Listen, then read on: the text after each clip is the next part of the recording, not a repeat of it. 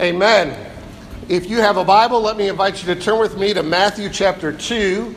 This morning we're verses 1 through 12. Here in Matthew 2, we're seeing what Matthew wants us to see about how people respond to Jesus Christ. Chapter 1 was about Him. Chapter 1 showed us that Christ, the Messiah, has come, that He is, in fact, the Son of David. That means He's the heir to the throne of Israel, that He is, in fact, the Son of Abraham, the promised offspring or seed through whom God would bless all the nations of the earth. Chapter 1 also pointed us to the virgin birth of Jesus Christ, which highlights his divinity and his sinless humanity. Chapter 1 tells us that the Christ's name is Jesus. Jesus means the Lord saves, for he will save his people from their sins. And chapter 1, we saw, tells us that his name is also Emmanuel, which means God with us. Now, if Jesus is all that, and he is, what will you do with him? How should we respond to him?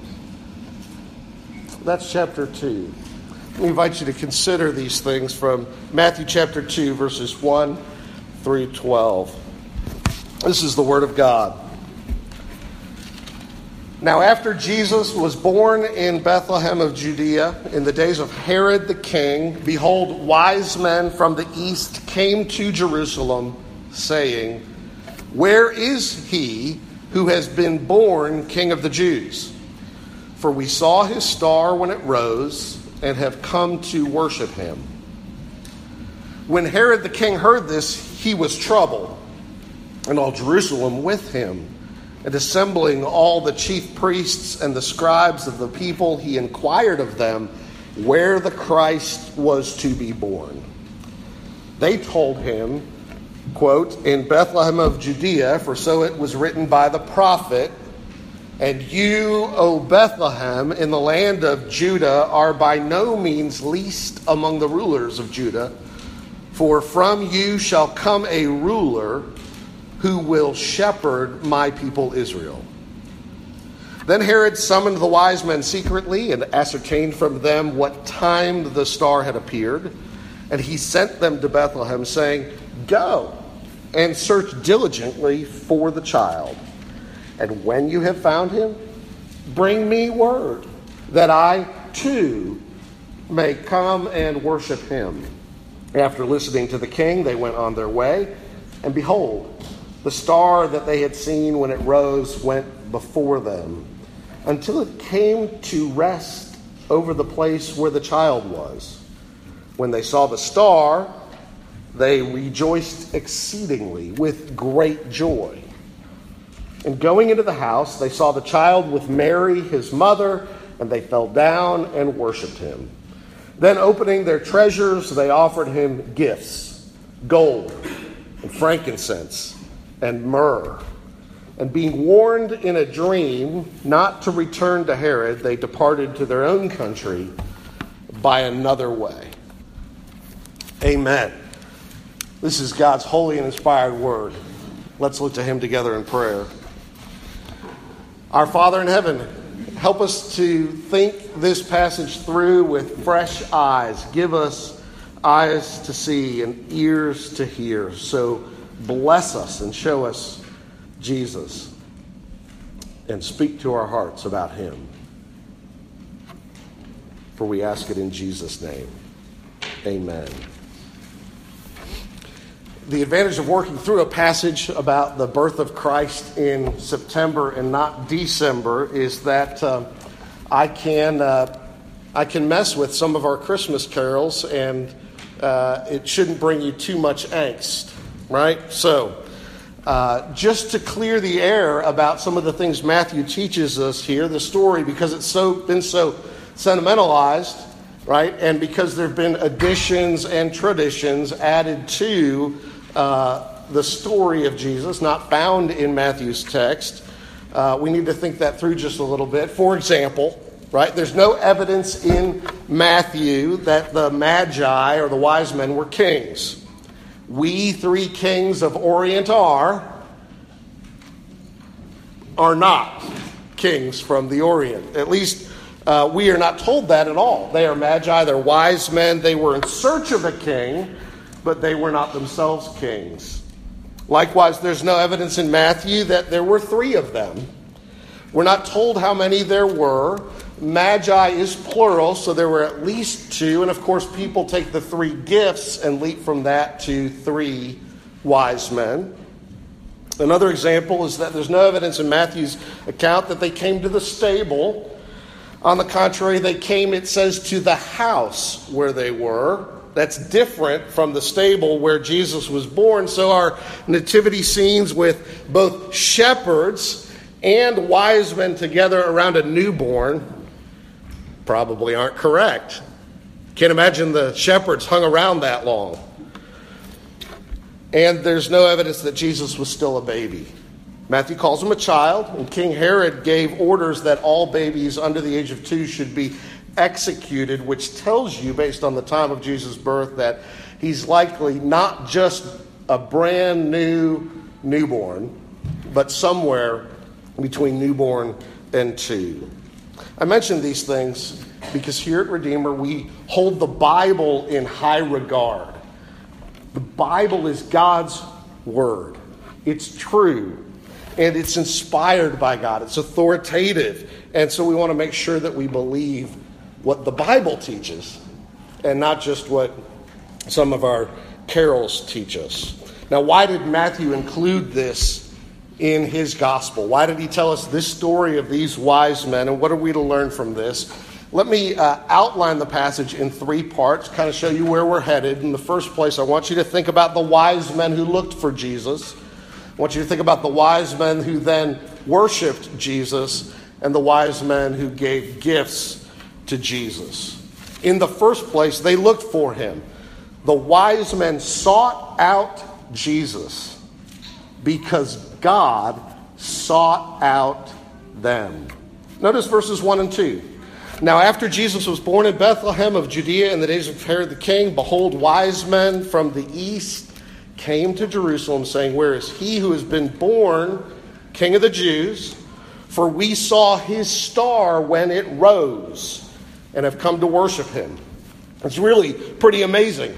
Matthew, a Jew, in the opening book of the New Testament, in which the Savior of the world has come to the Jews, his own, tells you at the beginning it was Gentiles.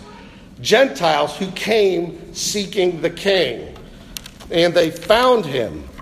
But Israel, not the king of Israel, not the leaders of, the, of religion in Israel, and not the people of Israel themselves seemed to have any idea that the king had come. But God used a star to draw pagan Gentile wise men to the Savior. Now, who are these wise men and what, were, what, what is this star? These, these wise men, or, or some translations, magi, were uh, probably from the Median tribe, which had been conquered by the Persians. So they were from the Medo Persian Empire area of the world, uh, which had itself been conquered, but probably a long family history here uh, in the place that we would now call Iran and Iraq. And they were astrologer priests. They were fascinated with the stars in the sky. They examined the stars and the constellations and the movement of them, and they drew conclusions. So they were kind of a, a mix between astronomers and astrologers. And they were fascinated with those things. Uh, and they also studied ancient scripts and, and, and scrolls and prophecies. They knew something of the Old, Testament, uh, evidently. The Greeks called them magi. Magi is Latin for the Greek magus, from which we get the word magic and magician. Yet they aren't magicians in the way that we think of magicians. When, uh, when I was in university, I had the pleasure of watching one of the most accomplished magicians ever, Andre Kole, put on a show at my school. He walked on water, not 30 feet from me. And he had me completely befuddled and sold. I don't know how he walked on water, but he would tell you it was just an illusion. Uh, he's the guy that invented the trick that made the Statue of Liberty disappear bet- before a live audience, and he sold that trick to David Copperfield, who I think did it on live TV. So this is no slouch as a magician. Uh, the illusionist Kole investigated the miracles of Jesus to see what, what it would take to pull them off, and he concluded, "quote If Jesus had been a magician, then you would have ha- you you have to visualize 2,000 years ago Jesus and his disciples walking through the desert streets of Galilee in long robes and sandals." With three diesel trucks along behind to carry all the equipment necessary for him to be a magician. So, Andre Kole, having looked at these things from the side of an illusionist, uh, concluded that Jesus couldn't have faked these things, and he actually became a believer in the Lord Jesus Christ on account of it. I have, an, I have a friend, Scott Davis, who's the pastor of Hope Church in Hot Springs, and he is also bivocational, and he's a magician. He has a he has a show in Hot Springs, and if uh, any of you parents have had kids in the schools where they've they've had a presentation from the power company to talk about the dangers and blessings of uh, power. Uh, Scott Davis is probably the guy who did that show because it's a mix of comedy and magic and instruction. Anyway, PCA pastor and a magician. Some magicians do believe in Jesus. That really is my point. Some magicians do believe in Jesus. I know you were really waiting for something more than that. But these magi aren't magicians like that, right? These are wise men, yes, students of the stars, um, yes, uh, scholars who studied ancient books and scrolls, Daniel, the prophet Daniel, is actually described as a magi or a, one of these wise men. It, it, Daniel chapter 1 and 2. He was, he was a Jew who knew his Old Testament prophecies. He was also well instructed in all the literature of the Babylonians, and he interpreted the dream of Nebuchadnezzar. Uh, so he was, a, he was a dream interpreter that dream of that great stone that would crush all the other kingdoms of the world, he said. Uh, he said that was the God of heaven who would set up a kingdom that shall never be destroyed, and it shall break in pieces all these kingdoms, all its predecessor kingdoms, and bring them to an end, and it shall stand forever. So Daniel spoke of the coming Messiah as a king whose kingdom would endure. Now, it, perhaps these wise men from the east, from the region of Babylonia, where Daniel was exiled and labored, perhaps they uh, learned of the, the Messiah king to come to the Jews from Daniel. We don't know, but we do know they saw a star and they understood that they should go to Israel uh, to find the king whose uh, star had risen.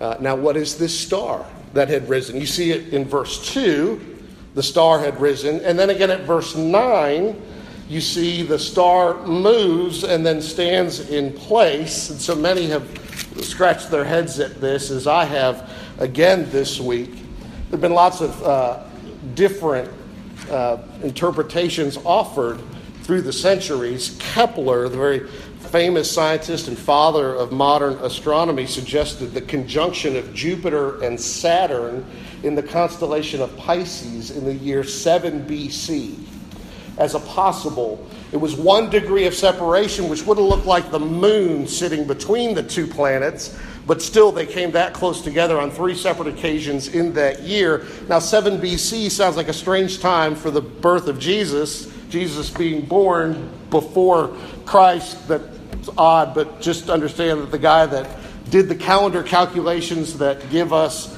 BC and AD actually goofed up. And it's just a widely known fact that Jesus was not born in the year zero. Anyway, Kepler, though, having suggested that idea about the planets, actually himself preferred the idea that this was a supernova, which was, you know, one of these uh, dying stars that violently explodes and then over the course of weeks or months uh, dissipates. That was his idea. Others have suggested this is some kind of comet flying through the sky. Some have thought Halley's Comet, though Halley's Comet came through in 12 BC, which is too early by almost anybody's standards. More likely, this is my view, this is just simply a miraculous phenomenon, or at least the second star, if not the first star, if indeed there are two distinct stars. And I'm willing to be wrong about all of that. Whatever it was, I believe that the star led them right to the home of Jesus because it's in the Bible, even if I don't have all the answers to that question. Now, that same Bible tells us God in the Old Testament forbids astrology, forbids his people to engage in the study of the signs for the purpose of discerning the will or the plan or the purposes of God. We have his word for that. Isaiah even mocks stargazers, Isaiah 47, 13 to 15, who make predictions month by month but cannot even save themselves. See, uh, Isaiah ridicules astrologers who are pretty easy to ridicule. I mean, if you can tell the future, why are you working at circuses and in the most rundown parts of town? Why not just predict the future about the stock market, get yourself rich, and quit? Anyway, Yet, all that aside, God condescends or stoops down to do what exactly? To draw to himself pagan Gentile stargazers. He leads them by a star when his own people won't even be led by the scriptures. It's a striking contrast. The stargazers are led by God to the baby whom they worship, and the people who have the Bible about where he's to be born aren't even looking. And that reminds us that God must reveal Christ to us if we are to see him and embrace him. The very religious people who had this amazing heritage of faith and a heritage of revelation, of scripture, of promises, of covenants. We're blind to the spiritual realities. Because, as my old pastor put it, it doesn't matter how great the light is if we do not have eyes to see. If we are spiritually blind, it doesn't matter how blinding the spiritual light is, we will not see it. So these Gentiles see the light. But few in Israel, except the shepherds, who had the angels appear to them, and Mary and Joseph, who had angels tell them what this was all about, and, and some few others who did come and rejoice in the coming of the Messiah. The Messiah that the people of God had been waiting for since the days of Abraham and even since the day of Adam. The Gentiles saw the light and God's own people were spiritually blind. And so it is possible for you to be a member at Redeemer and faithful in attendance, even in our worship service, and hear me every week talk about the glory of Christ and the grace of Christ, and yet you are still in your sin, blind to His grace, blind to your own need for Him. Are you? Are you like the Magi, the wise men who go seeking and looking for the king who is to be born and then worship him when they find him? If you aren't, then you're in principle just like Herod or the religious leaders of the people of that day. The wise men sought out Jesus because God sought out them and gave them a sign, a star. Such is the mystery of his sovereign grace. Now, that's the first thing I want you to see. Now, the second I want you to see is that not only did they look for him, but of course they found him and they did what? They worshiped him. They worshiped him. They adored Jesus while others were alarmed and anxious or apathetic. You see that in verses 3 to 11. You see the reaction of all kinds of people, beginning with Herod, verse 3. When Herod the king heard, he heard their inquiry, We've come to see the child born king. Well, Herod, who's the king, was troubled, it says. And his reaction to the birth of Jesus is in accordance with his known character. what we know about Herod. His long reign, over around 40 years, was stained with blood. It was the Romans who put him on the throne. Within three years of taking the throne, he had suppressed all opposition to his reign. It was the Romans who called him the king of the Jews, but he wasn't actually the king of the Jews because he wasn't even a Jew himself. His father was an Edomite, and his mother was an Arabian princess. So he technically had no right to the throne of Israel to be their king. And in consequence of his lack of right to the throne, he lived in kind of a, a constant state of terror. And actually, the older he got, a, a growing paranoia that, uh, that there were threats to his throne that could undo his rule. And so he killed all rivals as he found them. He killed his own wife, Mariam, because he feared her. He killed his own mother, Alexandra. He killed three of his sons, Aristobulus, Alexander, and Antipater. And he killed more than half the members of the Jewish Sanhedrin, the leading Jewish council, and he killed sundry other uncles and cousins who fell to his jealousy uh, or his jealous rivalry, um, as John Stott put it. So it's not surprising that uh, Josephus the Jewish historian called what we call Herod the Great a pitiless monster. And Augustine, the Emperor Augustine, once declared that it was safer to be Herod's pig than Herod's son. Because, of course, as the king of the Jews, he couldn't eat pig, but he slaughtered his own children. And he had this kind of paranoia. So when the Magi show up and they ask, Where's the king of the Jews? He's filled with alarm. And you, can, you hear him saying to himself, But I'm the king of the Jews. Who is he to rival me? So you see Herod's alarm. Then you see what? The people are anxious, right? Verse 3. Here's how they respond to this birth of the Christ. When Herod the king heard this, he was troubled, and all Jerusalem with him. Now, that's perfectly understandable. When Herod is disturbed, the people were disturbed, right? Any, any question like the wise men's question would likely result in more cruelty from Herod, and he was pretty unpredictable and ruthless, and they didn't want that. So when Herod trembled for himself, the people trembled for themselves, and they lived anxiously. And then you see another response. You see a third response the apathy of the Jewish leaders. You begin to see this at verse 4, but it plays out over the passage, right? Herod gathers all the chief priests and all the scribes of the people.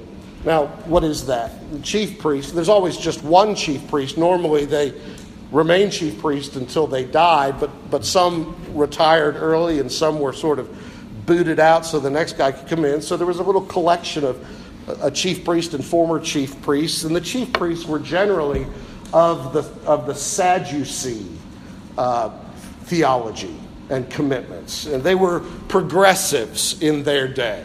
They accommodated themselves to Roman power and Greek culture. They were happy to retain their wealth and their power and their influence, even if they had to give up believing in all kinds of Bible doctrines to do it. That tended to be where the chief priests came from. The scribes, however, were generally Pharisees. They were generally of a different religious party in Israel, known as the conservative Bible believing students, generally. And the answer then that they give, and both groups give it, is found in verses 5 and 6. When Herod inquires, Where will this child be born? Uh, they quote back to him uh, a paraphrase of Micah chapter 5, verse 2, with 2 Samuel chapter 5, verse 2 tacked on. So, 700 years before Jesus came, Micah the prophet foretold the place of Christ's birth. Notice the language, verse 5 and 6. I mean, they get this exactly right. In Bethlehem of Judea, for so it is written by the prophet, and you, O Bethlehem, in the land of Judah, are by no means least among the rulers of Judah. By the way, there were two Bethlehems in Jesus' day. This is the Bethlehem in Judah, not the Bethlehem in Samaria. And the prophecy goes on, or actually picking up 2 Samuel there, for from you shall come a ruler who will shepherd my people Israel. So the ruler, the shepherd, he's going to come from Bethlehem. Bethlehem was a small and fairly insignificant and out of the way place, but it was the birthplace of King David. And so it was called the city of David. And out of it would come David's greater son the ruler who fulfills the prophecy. And so they deliver the report to Herod, but evidently they themselves do nothing about it. They don't, I mean, Matthew is silent about it, but it doesn't seem that they rejoice in this. They don't run to Bethlehem to track down the Messiah king who's been born in the place they know he's coming. Uh, and uh, maybe, as one put it, maybe they just went home later that day and somebody asked, How was work? And they said, Work was great. You know, the king had a question and I gave him a pretty good answer and he seemed happy about that. And then they just went on their merry way. Sometimes, says Dan Doriani, those who most know the faith in the mind know it least in the heart. And that's a tragedy, but it's all too common.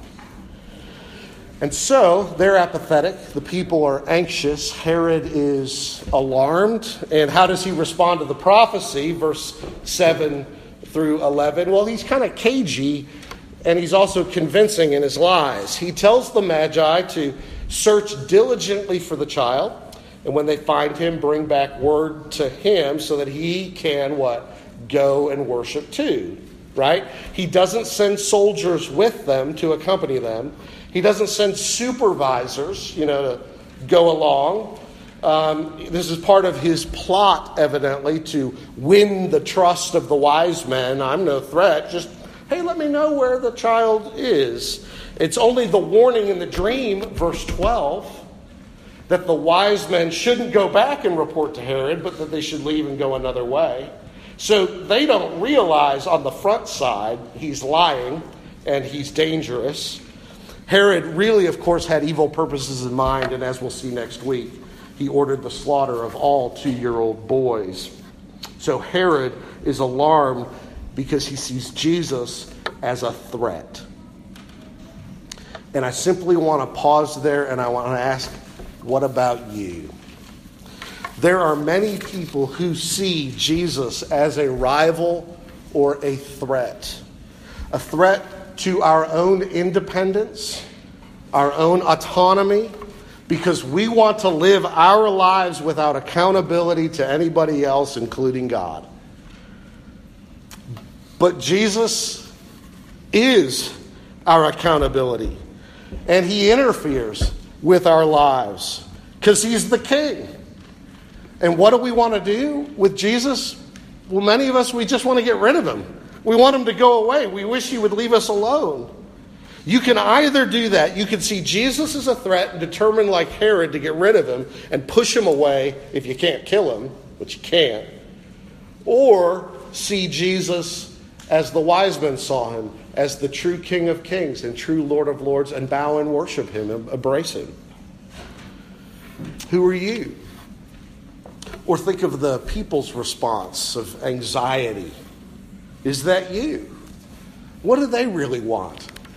They want peace with their governing elites. They didn't want to see the king get ruffled or feel rivaled. They want everything just to settle down so life can be safe. And there are many today who refuse to believe in Jesus not just then, but even today, for fear of what those above them will think of them, say of them, or possibly do to them. Many, for fear of others, refuse to follow Christ. Their question might have been Could this lead to my harm? It's a sensible question because Herod was unpredictable and ruthless and a murderer. But still, fear ought not govern our decision when greater things are on the line. not just physical death, but potentially spiritual and everlasting death is on the line. In whether you embrace or reject Jesus Christ. It's all too easy to let the fear of disapproval from people above us, uh, to let the fear of financial loss, to let the fear of relational strife or family mockery keep us from embracing and professing faith in Jesus Christ. We need, as a people, we who have embraced Jesus, we need courage from the Lord to die to ourselves and to die to the fear of man, that we might, for the sake of reverence for Jesus, be open in our allegiance. And then there's not only the response of Herod or the response of the people, you may see yourself in them, or maybe you see yourself in the religious leaders and their apathy. They were evidently happy with their rep- reputation as Bible scholars. They were uh, perhaps content to know where the Messiah was going to be born, but they were also content not to let it shape their commitment to important things right? They had no doubt about the prophecy, but they had no heart for the king who fulfilled the prophecy. As J.C. Ryle says, there may be knowledge of the scriptures in the head, while there is no grace in the heart. And I wonder if that's you. They served Herod faithfully, but they had no interest in serving the Lord Himself. So, which is it? alarm, anxiety, apathy, or adoration? Or are you like the wise men who did what with Jesus? They worshiped him. Verse 9, after listening to the king, they go on their way. The star shows them where to go. They see the star, verse 10. They rejoice exceedingly with great joy. Verse 11, and going to the house, they saw the child with Mary his mother, and they fell down and worshiped him. Pagan Gentile stargazers embraced the Messiah, forerunners of millions of millions Gentiles who have since fallen before Jesus in worship. And such are some of us. Does that adoration that they had, does that surprise you? Ligon Duncan says if it is surprising that Messiah comes to Israel and no one seems to know or care, it is even more surprising that God has children in a far off place, far from the Word of God, far from the prophets of old, far from the land of Abraham, far from the land of Canaan, and he brings them to Bethlehem to worship. J.C. Ryle says there may be true servants of God in places where we would not expect to find them. Their history on earth may be as little known as that of Melchizedek or Job, but their names are in the book of life. There are people traveling to heaven, he says, at this moment, of whom the church and the world knows nothing. And Matthew here is highlighting for you the truth that Jesus isn't just the Savior of Israel, He is the Savior of the world. He's the hope of the world. And from far away, God brings worshiping Gentiles to Bethlehem to worship His Son. Has God brought you to your knees to bow in adoration of His Son? I can tell you that if you refuse to worship Him, God will find others to do so. Now, thirdly, and more briefly, notice finally that in worshiping Him, they gave gifts to Him. End of verse 11. Then, opening their treasures, they offered Him gifts gold, frankincense, and myrrh. Gold, of course, was rare and expensive then and now, and befitting a king. Incense was a glittering resinous gum taken from trees.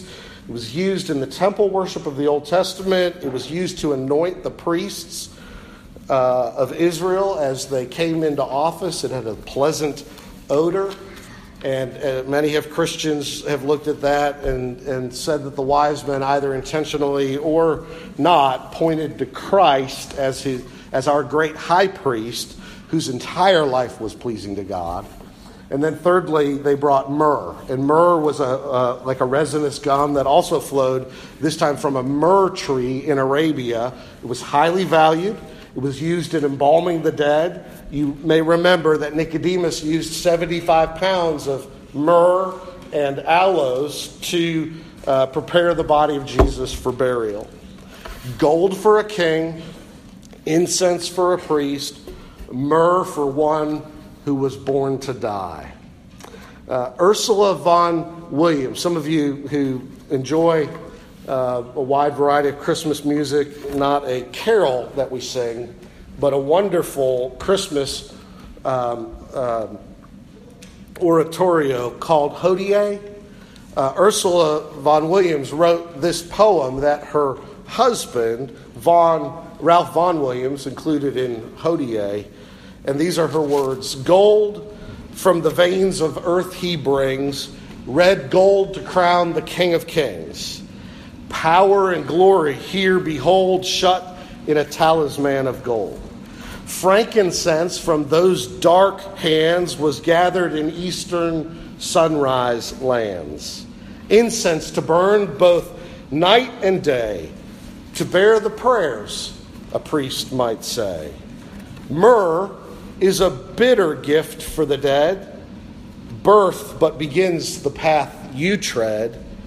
Your way is short, your days foretold by myrrh and frankincense and gold. Well, they brought all these gifts, and in doing so, they weren't mercenaries about it. They didn't travel all this way, some 500 miles.